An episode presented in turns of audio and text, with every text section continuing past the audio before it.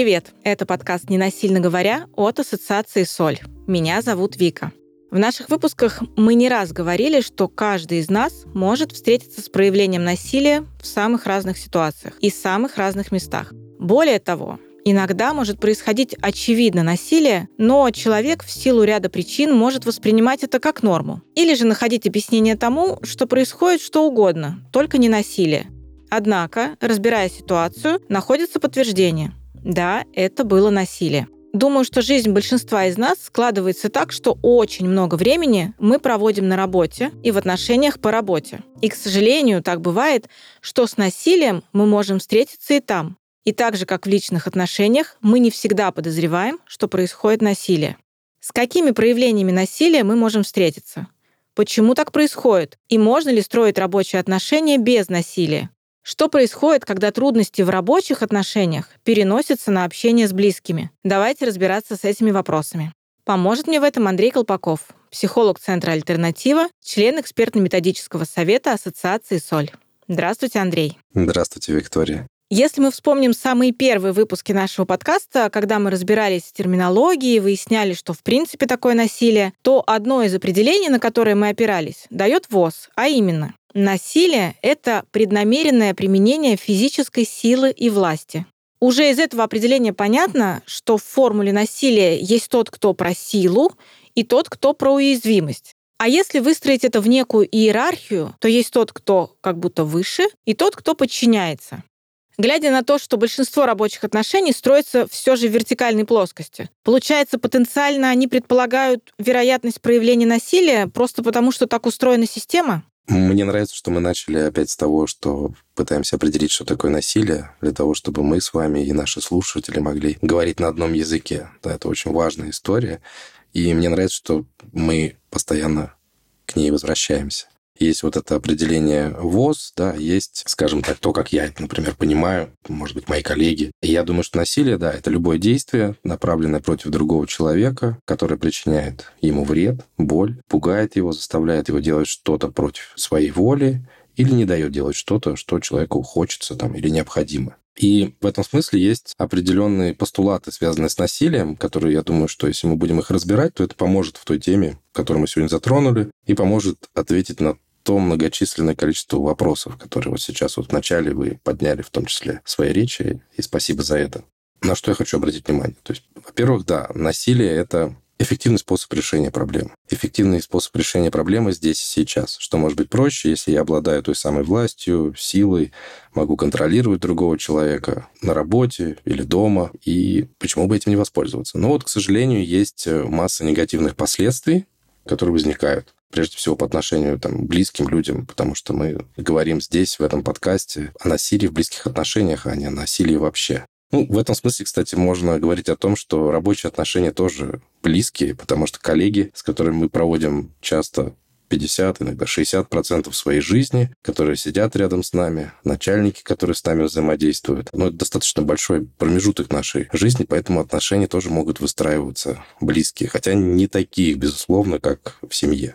Дальше. Мы говорим про иерархию. Мне кажется, это та тема, которую вы тоже затрагиваете, да, когда говорите о вертикали. Я правильно вас понимаю? Да, я именно об этом говорю, что как будто бы, учитывая тот факт, что построение системы отношений на работе в большинстве случаев иерархично, есть тот, кто руководит, есть тот, кто подчиняется. Даже если это небольшая компания, все равно есть тот, кто, ну, скажем так, несет, возможно, больше ответственности за процессы, тот, кто дает какие-то задания, которые надо выполнять. Соответственно, да, есть начальник условный, может быть, даже он правда условный, а не на самом деле его таким именуют. Есть тот, кто руководит и начальствует, а есть тот, кто выполняет какие-то задачи и подчиняется. И в условиях такой иерархичности кажется, что когда вы говорите, ну это же самое простое насилие, это быстрый способ добиться чего-то, в том числе через проявление силы, не обязательно физической.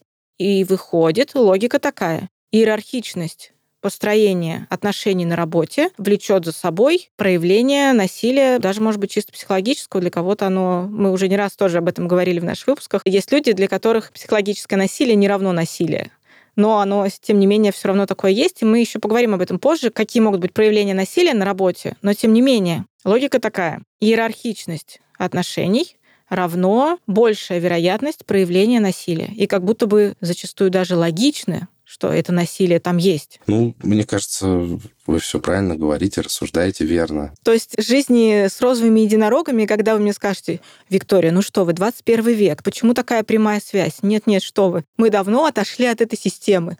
Такое было, может быть, раньше, такое есть в определенных структурах, но так, что везде, где есть иерархия в отношениях на работе, скорее всего, есть какое-либо проявление насилия, вы мне не ответите, что я не права, а очень хочется это услышать. Нет, я не отвечу, но я лишь скажу о том, что там, где есть иерархия, безусловно, есть риск возникновения насилия, высокий риск возникновения насилия. Но это вовсе не значит, что там будет насилие. Есть профессии, организации, структуры, которые всегда будут существовать по иерархическому принципу. Но даже в семье есть всегда иерархия определенная, потому что ребенок всегда будет находиться, например, в уязвимой позиции, или пожилой человек всегда будет находиться в уязвимой позиции потому что у ребенка еще, ну, он еще так или иначе все равно зависим от своих родителей. Значит, есть уязвимость определенная, значит, есть иерархия.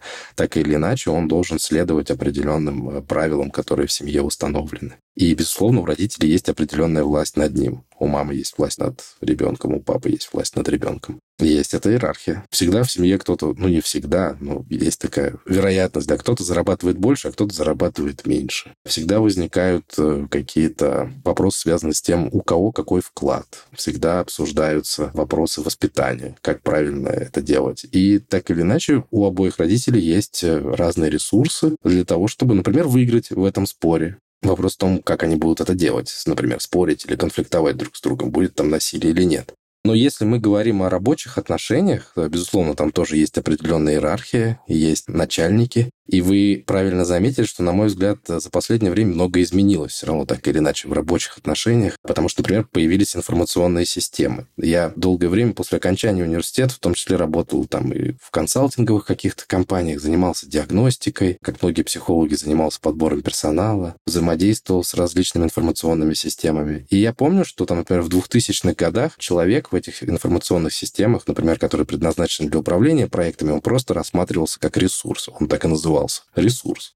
Ты, когда добавляешь ресурсы, ты мог добавить кирпичи, автомобили, время, а мог добавить людей. Я помню, что у меня были коллеги, которым это не нравилось. Они говорили, Андрей, я не хочу быть ресурсом. Но с развитием технологий появилось, например, то, что называется гибким управлением проектом, где человек снова стал человеком, и где руководитель команды или руководитель проекта, взаимодействие с этой командой, он учитывает индивидуальность ключевые какие-то качества, потребности, интересы каждого отдельного участника команды. И это очень важная история. Кстати говоря, мне кажется, что это тоже помогает в профилактике насилия, которым мы занимаемся. Но Наверное, так есть не везде. Хотя информационная система, с которой, безусловно, работают все, Сейчас они так или иначе, в том числе, влияют, наверное, ну, на каждого участника этого процесса, на каждого человека в каждой организации, где эти системы используются. Поэтому это очень важная история, о которой мне хотелось рассказать да, сейчас. Есть определенное отличие, то есть есть, например, иерархия дома, есть иерархия на работе. Но в чем это отличие? На работе каждый из нас, ну, если все делается по правилам, в соответствии с законодательством, он подписывает некий трудовой договор трудовой договор с работодателем. И в этом трудовом договоре описаны обязанности работодателя, обязанности сотрудника, который устраивается на работу. Ну и в целом это некий документ, который помогает нам регулировать взаимоотношения, в том числе возможные конфликты, которые будут возникать. И предполагается, что это некие правила, с которыми ознакомилась каждая из сторон. И если на этом документе есть подпись каждой из сторон, то вроде как, э, раз мы с этими правилами ознакомились, значит, мы с ними соглашаемся. Правильно я понимаю? И это, наверное, э, то отличие, которое есть с тем, что происходит дома. Конечно, в многих семьях, и в том числе у моих клиентов, которые ко мне обращаются, приходят, есть такие попытки как-то договориться о том, что происходит, или создать какой-то свод правил. Но все равно там отношения, на мой взгляд, они более эмоционально заряжены, более близкие, и не всегда получается следовать этим правилам. И мне кажется, что это хорошая история, когда есть возможность пересматривать эти соглашения, эти договоры. И в том числе, кстати говоря, они, наверное, на регулярной основе и на работе каким-то образом пересматриваются, но там эта процедура, она более формализованная. И помимо трудового договора, например, на работе есть и должностные инструкции, какие-то стандарты, которые тоже постоянно адаптируются в связи с адаптацией тех процессов, которые на работе происходят. И это все то, что, на мой взгляд, помогает э, не только усовершенствовать процессы, зарабатывать больше денег, а в том числе и улучшать внутренний корпоративный климат какой-то, делать атмосферу в организации лучше, делать коммуникации менее насильственными. И как будто бы мне хочется в это верить, и то, что я вижу, как будто бы так и происходит. Есть идея о том, что если учитывать потребности каждого отдельного человека, индивидуальные особенности каждого отдельного человека и создать для него такие уникальные условия, комфортные, рабочие, то как будто бы это очень хорошо повлияет и на показатели эффективности организации в целом. Настолько, насколько это возможно. Вы упомянули тот момент, что в семье как будто бы отношения более эмоционально заряжены, а на работе, возможно, в том числе благодаря тому, что есть определенные договорные обязательства друг перед другом и обязательства сотрудников перед начальством, это как будто бы снижает градус эмоционального контакта между коллегами. Однако, мне кажется, что сейчас наши слушатели могут, прослушивая то, что мы говорим, задуматься, а как у них на работе. И могут сказать, ну да, у нас есть иерархия, ну нет, у нас такого нету. У нас могут даваться какие-то указания, но это делается мягко, аккуратно, деликатно, или даже если строго, это все равно не воспринимается мной как некоторая форма насилия. При этом, я думаю, опять же, наши слушатели могут задуматься о том, что, погодите, ведь точно есть определенные структуры, в которых жесткое обращение с подчиненными оно, возможно, не зафиксировано договором, но оно как будто бы само собой разумеющееся, потому что без него эта структура не будет восприниматься так, как она воспринимается большинством людей.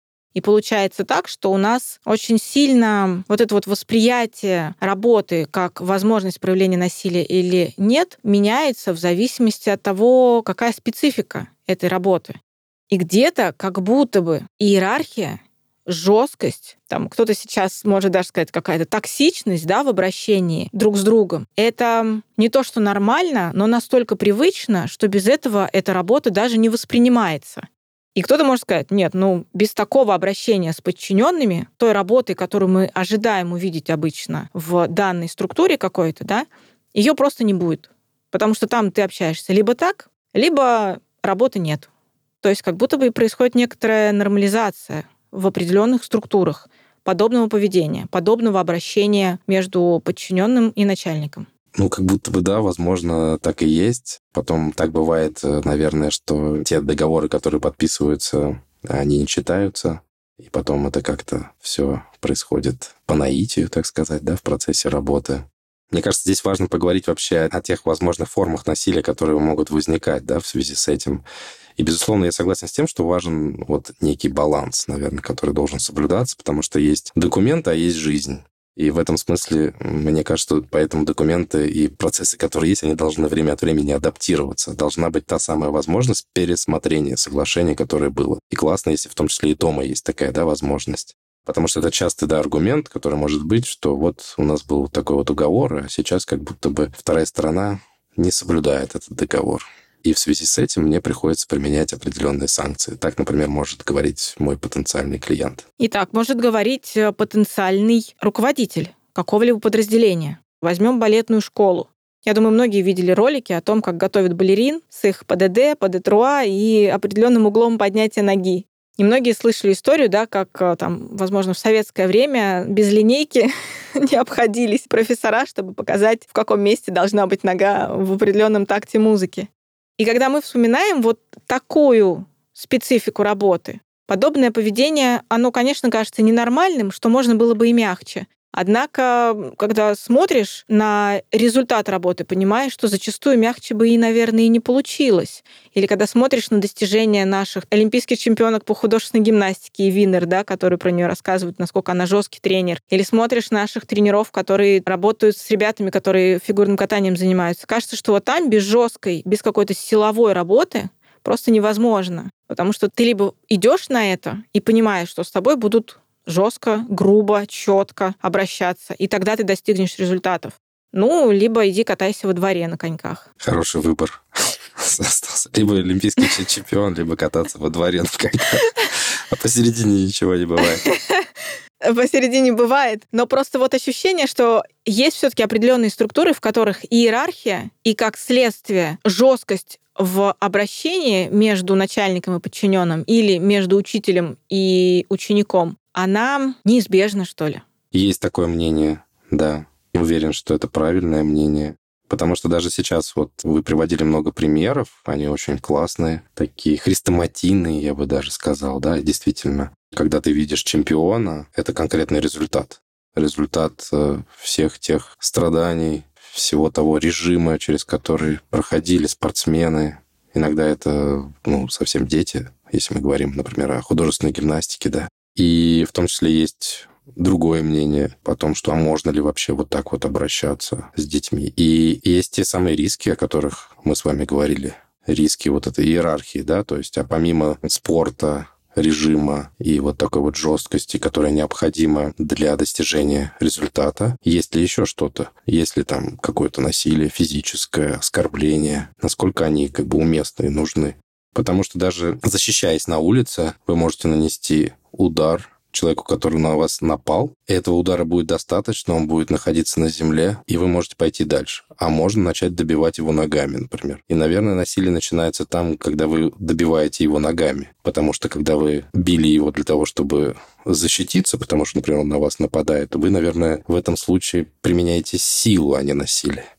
И вот это вот очень тонкая грань, и просто чем жестче система, чем жестче эта иерархия, тем больше просто есть рисков, что это насилие может возникать. Если мы проанализируем специфику работы, в которой могут участвовать люди, то получается так, что есть определенные структуры, в которых проявление насилия как будто бы логичны. И как вы говорите, если это один удар, это, возможно, проявление силы, а если это что-то идет дальше, то это уже проявление насилия. И вот как будто бы есть определенные структуры, в которых вот этот один удар присутствует. И его большинство участников процесса воспринимают как норма. Хотя мы со стороны можем сказать, нет, возвращаясь к тому, какие бывают виды насилия, какие бывают проявления насилия на рабочих местах, мы можем сказать, да, это физическое насилие, вот оно есть. А те, кто внутри этой структуры, они воспринимают это как норму. Но мне кажется, что здесь ключевым является то, как это воспринимает э, пострадавшая сторона. То есть человек, который принимает вот эти удары там, или унижения, если он считает, что это насилие, если ему страшно, невыносимо, если он считает, что это подавляет, унижает его достоинство, то уже достаточно того, чтобы это рассматривать как насилие. Другое дело, что если это ребенок, который вот э, уже находится в таком уязвимом положении, может быть, он это будет рационализовывать, как бы нормализовывать, он видит, что это происходит, в том числе с другими детьми, например, по каким-то причинам, будет считать это нормальным. Он может даже потом всю жизнь, к сожалению, считать, что вот такое поведение, оно нормально. Это часть вообще человеческих взаимоотношений, а это вовсе не так. Ну, в этом смысле, опять же, мы, например, люди, которые знаем, что такое может происходить в подобной жесткой иерархической структуре, можем просто на это обращать внимание. Как бы знать, что вот там это может происходить, и предпринимать какие-то действия. В том числе посредством вот свода правил, которые там есть. При необходимости вносить какие-то изменения для того, чтобы вот профилактировать то возможное насилие, которое может там возникать. Мне кажется, так. Но здесь, в отличие от дома, например, хотя бы есть эти документы. А как быть дома? Там же нет какого-то устава, там, стандартов. И когда мы их начинаем дома создавать, возникает иногда ощущение, что это тогда не про любовь потому что у нас же дома вот совсем другие отношения, у нас там более эмоциональная ситуация, у нас близость совсем другая. Там, например, есть сексуальные отношения. То есть то, что позволяет нам удовлетворить наши базовые потребности, это очень важная история. То есть потребность безопасности, потребность близости, в прикосновении. Это базовые потребности, которые мы удовлетворяем и дома, например, и на работе. Я тоже на работе должен себя чувствовать в безопасности, комфортно, что в конце месяца я получу то, на что я рассчитываю, ту зарплату, на которую я рассчитываю, да, в соответствии с теми договоренностями, которые у нас есть. Как раз получается так, что благодаря договоренностям, которые на работе оформляются в бумажном виде, можно помочь себе обеспечить максимально безопасную деятельность, потому что есть куда можно обратиться какому-то документу, где подписаны и начальникам, и подчиненным правила взаимодействия. В семье такого нету. В семье как будто бы опоры больше на личные отношения и доверие в то, что и без бумаги мы сможем договориться. Однако, если мы возвращаемся к тому, какие виды насилия могут быть, и мы с вами упомянули, что иногда общение между начальником и подчиненным может быть довольно жестким, в том числе из-за того, что иерархия так складывается. Мы, конечно же, говорим о том, что да, иногда может случиться физическое взаимодействие. Мы об этом упомянули раньше. с какими еще видами насилия может столкнуться человек на работе? Ну, я надеюсь, что физическое насилие это все-таки большая редкость на работе. Но мы не можем об этом не упомянуть. Такое может случиться. Может, может. Хочется верить, что оно происходит максимально редко, но, к сожалению, оно такое происходит. Помимо физического взаимодействия бывает еще что-то? Ну, конечно. Сколько есть насилия, вот э, все его виды, они все могут присутствовать и на работе, в том числе, к сожалению. Ну, прежде всего, наверное, речь о психологическом насилии, о возможных унижениях, о манипуляциях, которые могут происходить со стороны руководства. Это может быть связано с теми уязвимостями, да, которые есть э, у сотрудника. Например, это может быть молодой сотрудник, который еще не совсем понимает, как все устроено на работе, какая там иерархия есть который не читал тот договор, который подписывал. Или, может быть, вообще этого договора еще нет, они ударили по рукам и начинают работать. Тогда начальник может, например, использовать эти вещи. Может предлагать ему сделать какие-то дополнительные работы во вне рабочее время перекладывать какую-то часть э, своей ответственности на этого сотрудника, просить делать больше, чем положено по тем самым документам, э, которые есть в этой организации, просто используя незнание да, этого человека там, или его молодость. На работе может происходить, конечно, какое-то общение, какие-то совещания. А в рамках этих совещаний могут ставиться задачи, могут обсуждаться результаты достижения. И что-то может не удовлетворять начальство. И начальник может по-разному говорить об этом. Он может унижать публично человека, задевая какие-то его личные качества, характеристики, оскорблять, в общем, другими словами всячески. Может использовать э, матные слова. Э, Причем на какой-то работе это может быть даже какая-то часть языка и приемлемая вещь, а где-то это довольно унизительно может выглядеть. Важно то, как воспринимает это пострадавшая сторона. Можно говорить, например, о харасменте, да, то есть о каком-то сексуализированном насилии, о приставании на работе, о каких-то сальных шуточках, которые могут происходить. И, и я работал в некоторых организациях, где начальник, например, регулярно поздравляя всю компанию с каким-то праздником, днем рождения компании или Новым годом. Вставлял очень много вот таких вот э, сексистских э, шуток в эти поздравления, рассылал всем сотрудникам. И по-разному это, надо сказать, воспринимал, слава богу, в этой организации. Но неприятно было видеть, как он э, взаимодействовал с девушками, там, с секретарями, офис-менеджерами и на местах, собственно, когда он в офисе находился, потому что, опять же, когда я, например, был молодым сотрудником, я немножко по-другому это воспринимал, хотя мне это никогда не нравилось. Но я не могу сказать, что у меня было много полномочий для того, чтобы как-то ему перечить или обращать внимание на то, что происходит. Но, пожалуй, это пример такого вот прям харасмента. И, соответственно, там, где работает много девушек, да неважно, сколько девушек, много, мало. В общем, всегда есть вероятность возникновения подобных приставаний на работе. Мы, когда говорим о проявлениях насилия в личных отношениях, то упоминали такой вид насилия, когда человек, проявляющий насилие, регулирует отношения путем какого-то взаимодействия с деньгами внутри да. пары. Да, да, да. Дает угу. деньги, не дает деньги, как-то ограничивает их количество или отслеживает, сколько тратится. Можем ли мы говорить, что если подобное насилие происходит на работе, то иногда это насилие, а иногда это способ регулировки отношений между сотрудниками или способ мотивации?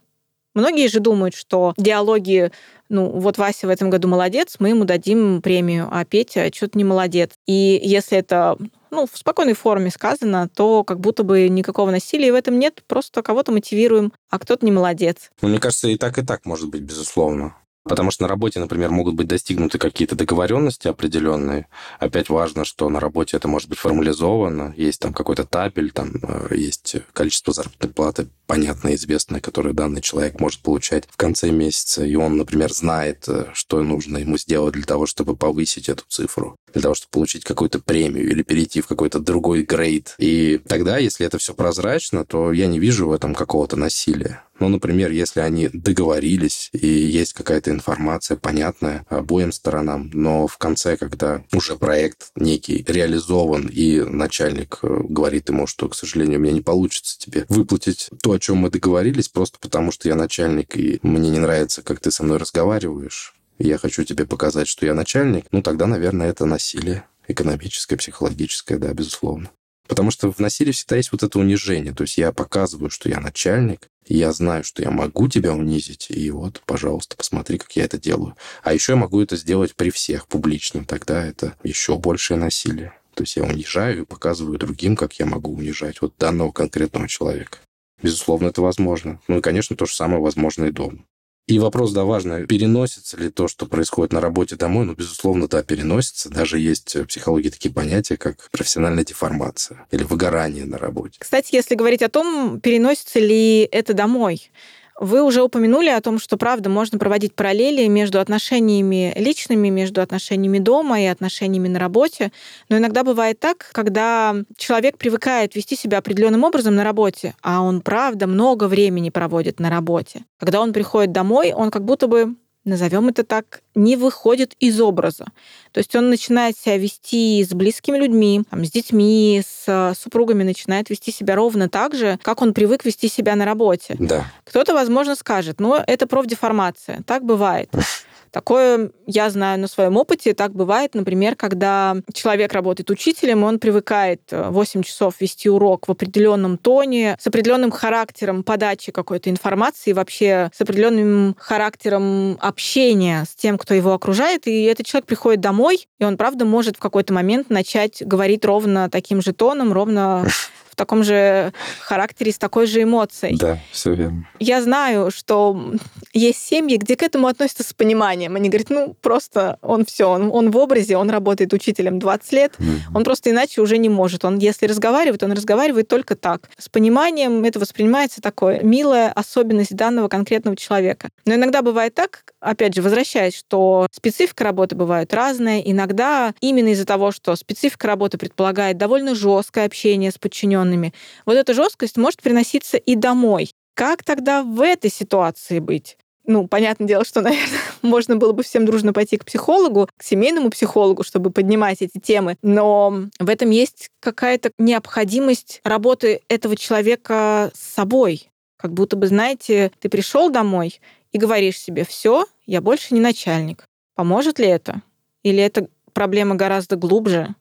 Как вы на своем опыте с этим сталкивались? Но мне кажется, именно поэтому, например, есть униформа. В тех организациях, где как раз часто бывает такая жесткая иерархия, и это может быть оправдано, потому что это связано со спецификой работы этих организаций. Например, это может быть связано с безопасностью. Не знаю, там люди взаимодействуют с какими-то объектами, и нужно быть очень внимательными и следовать строго определенным инструкциям, потому что эти объекты очень опасны. Не знаю, оружие, например. Да, то есть это определенные полномочия, права, и, ну, не всегда, наверное, они должны использоваться. А если они используются, то это опасно. Понятно, что поэтому там есть вот э, некие такие очень жесткие инструкции, есть вот эта иерархия. Врачи, например, да, то есть они тоже ходят в белых халатах, и в том числе одна из функций, мне кажется, заключается в том, что когда они их снимают, они превращаются из врачей в маму или в папу или в мужа и возвращаются домой, и я надеюсь, у них получается вот это перевоплощение.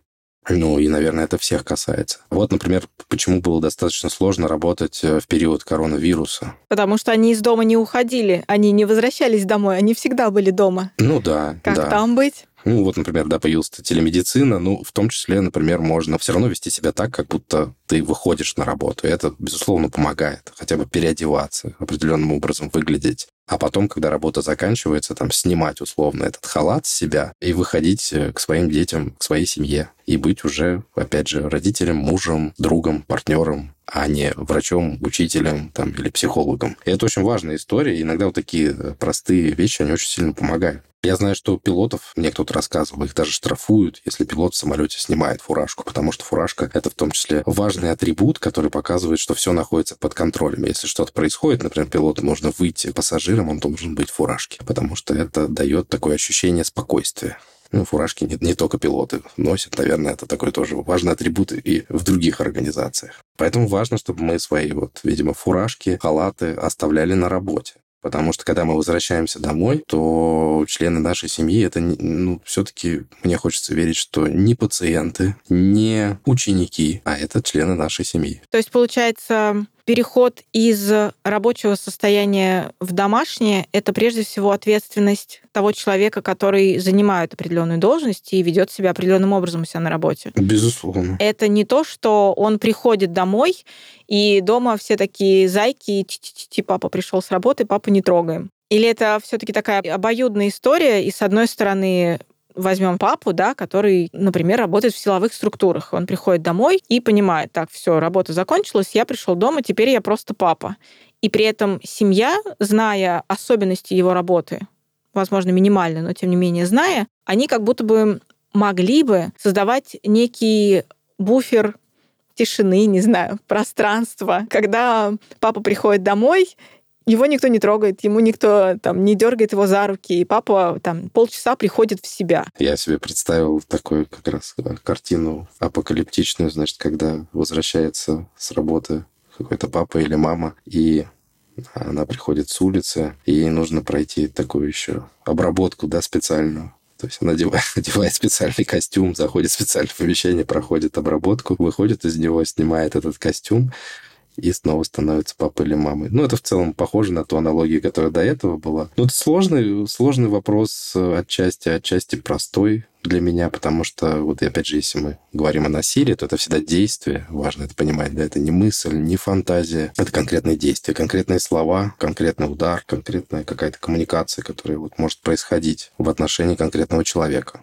И в этом смысле ответственность, безусловно, лежит на том, кто это действие совершает. И есть вот те самые риски, о которых мы уже очень долго говорим, их просто нужно учитывать. Безусловно, ну, я не думаю, что все мы очень так совершенно, да, и там можно полностью уничтожить, искоренить насилие, и мы будем вот жить в таком мире полном цветов розовых единорогов. Но мы можем понимать, что такие риски возможны, и, наверное, члены семьи могут нам помогать, указывать в каких-то таких вот ситуациях, где с их точки зрения происходит насилие, говорить об этом нам.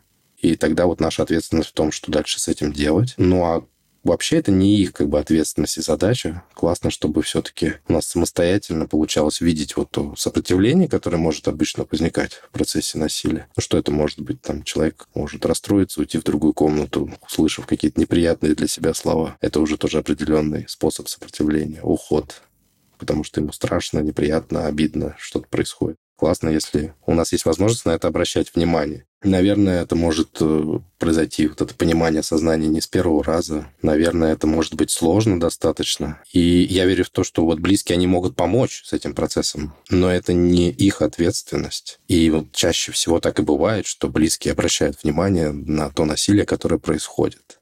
Классно, если это самостоятельно получается осознать. Но иногда это происходит, потому что вот близкие на это обращают внимание.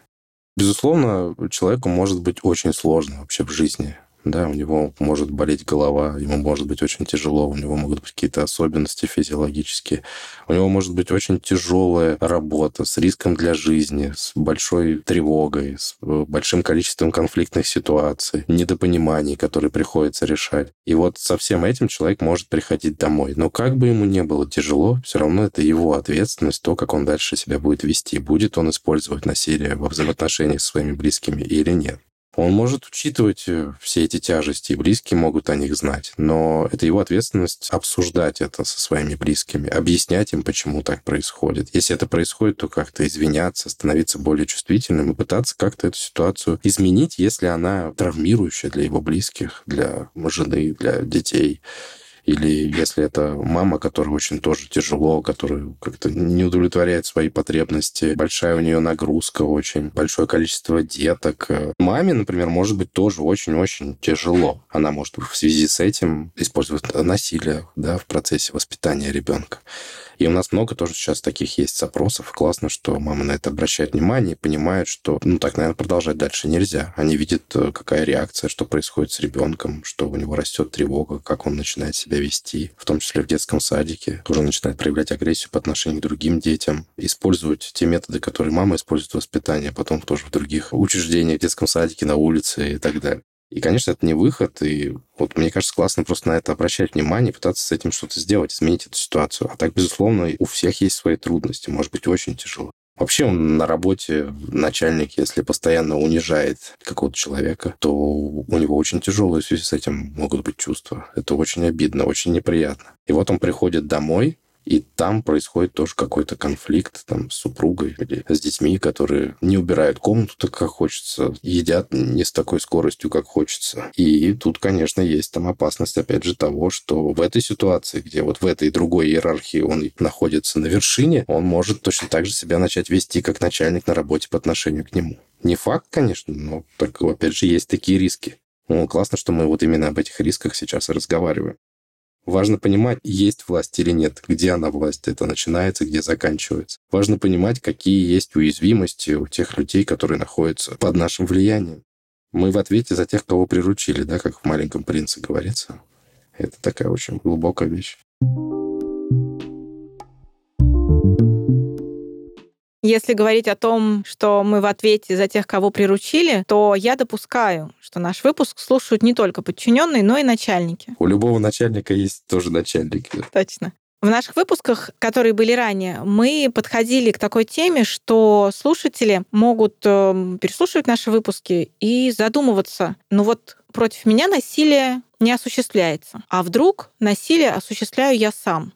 Как быть, если нас слушает начальник и задумывается о том, что я хочу, чтобы моя компания была максимально комфортной для моих сотрудников, но вдруг я все-таки совершаю какое-то насилие по отношению к ним, а мы же разные виды перечислили, и они бывают очень незаметные, эти виды насилия, когда правда может казаться, что ну что такого происходит, ты просто Васю премии лишил, но то, как ты это сделал, вообще-то является насилием.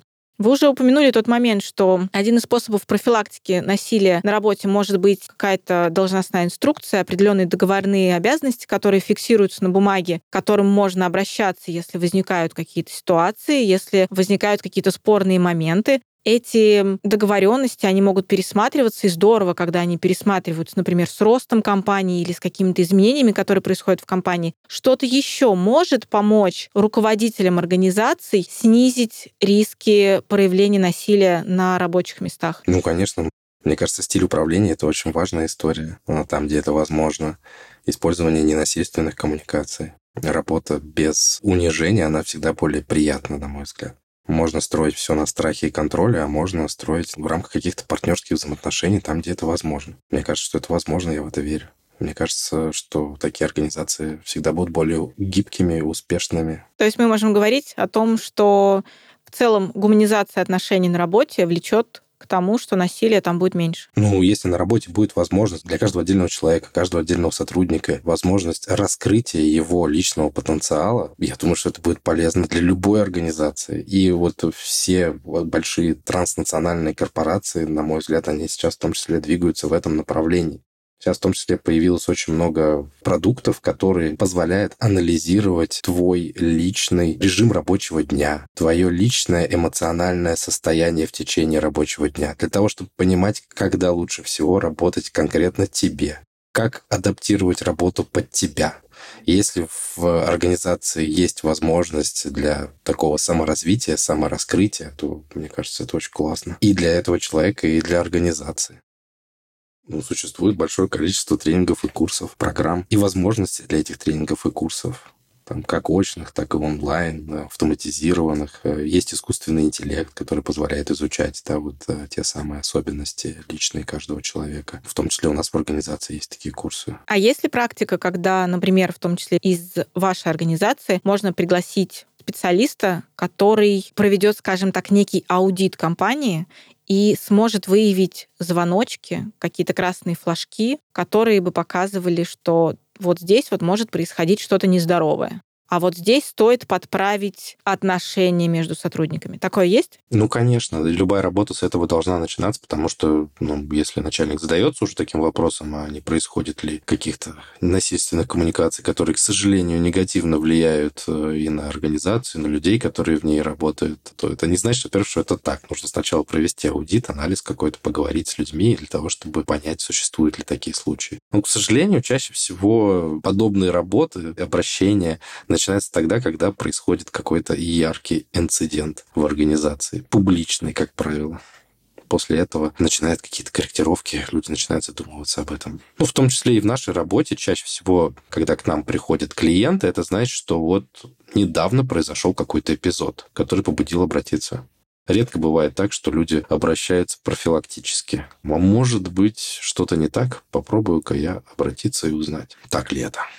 В завершении нашего выпуска я хочу уточнить у вас такой момент. Вы упомянули историю, когда ваша подруга упомянула, что не хочет быть ресурсом на работе и быть тем, кого всегда можно заменить. Да. Иногда создается ощущение, что это правда классная идея создавать рабочие места, создавать организации, в которых все друг друга уважают, все учитывают интересы всех. И вообще, ну да, как вы говорили, мир цветов и розовых единорогов. Каждый мечтает работать в такой компании. Однако стоит не забывать, что в компании все равно работают люди. И человеческий фактор никто не отменял. Даже если руководство компании прилагает все усилия для того, чтобы проявления насилия не было, есть все равно определенные взаимоотношения между людьми в горизонтальной плоскости. Люди остаются людьми, они могут вести себя по-разному. Как вы думаете, в современном мире или, может быть, в ближайшем будущем, возможно ли в принципе создание таких структур, таких организаций, где, правда, выполнение всех обязанностей, выполнение всех задач происходило бы одновременно с тем, что в компании всем максимально комфортно, благостно, безопасно и здорово. Или это да, что-то из разряда розовых единорогов. И если все будут в таком режиме, то это будет что-то про все расслабились, отдыхают. Есть такой сериал, который называется «Не сработало». Так вот, иногда есть ощущение, что это как раз та компания, это компания «Единорог» тоже была, в которой все как раз так и работали, что они не работали. Я понял. Вот возможно ли, в принципе, какая-то продуктивность в работе, если там все так благостно, сладко, и хочу работаю, хочу не работаю, и мне никто за это ничего не сделает, потому что у нас ненасильственное отношение друг к другу. Нет, я думаю, что невозможно. Всегда будут какие-то конфликты, будет напряжение, будет насилие, но можно сделать это максимально приближенным к тому, что вы говорите, по крайней мере, я в это верю. Но там, где есть люди, есть э, взаимоотношения между ними, это всегда будет непросто. Классно, что есть какие-то, честно говоря, сложности, трудности, конфликты. Это, наверное, то, что нас, собственно, и двигает вперед. Но можно, например, заменить людей искусственным интеллектом. Вот в том числе это сейчас активно делается в каких-то отраслях, активно обсуждается. В том числе есть, например, чат-боты, которые консультируют, отвечают на вопросы, в том числе в качестве психологов. Делают это довольно неплохо. Это интересная тема, да, тоже для обсуждения. Это, наверное, какой-то отдельный выпуск должен быть. То есть один из способов убрать человеческий фактор и, как следствие, вероятность проявления насилия на рабочем месте — это убрать человека. Да, это один из вариантов. Почему нет? Когда вы используете в своей речи слова «все», «всегда», «полная идиллия», там, «единороги», то вот э, в это как-то не очень верится. Так, наверное, не бывает. Можно построить максимально комфортный, можно идти навстречу, но все равно речь будет идти о взаимоотношениях, о людях, о разных ситуациях, которые будут возникать. Я же не говорю, что сотрудники, они вот идеальны всегда и во всем. Наверное, они не всегда делают то, что обещают не всегда у них ваши ожидания оправдываются, в том числе в соответствии с теми инструкциями и стандартами, которые есть. Но на то они и есть, тогда могут последовать санкции. Но, по крайней мере, в этой ситуации на работе человек в курсе, что возможны санкции, в каких ситуациях они возможны, и есть определенные правила, которым он должен следовать, какие-то требования вот, конкретно к его позиции, к тем процессам, э, в которых он задействован. Безусловно, там, где есть определенные правила, которым необходимо следовать, и если одна из сторон не следует этим правилам, то должны последовать определенные санкции. В этом отличие, например, спорта, в который можно будет вернуться, да, э, какой-то боксерский поединок, где есть два бойца, которые боксируют, они в одной весовой категории, и есть в том числе вот в качестве рефери, рефери, если происходит э, какое-то нарушение в процессе боя, там рефери может его остановить. Или, например, пострадал очень сильно один из бойцов, тоже есть возможность его остановить. И, на мой взгляд, вот э, те соглашения, которые есть на работе, это вот функция такого вот рефери, который там есть, это классно. Это отличие в том числе от того, что может дома происходить. И это, на мой взгляд, не похоже на насилие, потому что есть договоренности, которые понятны обоим сторонам.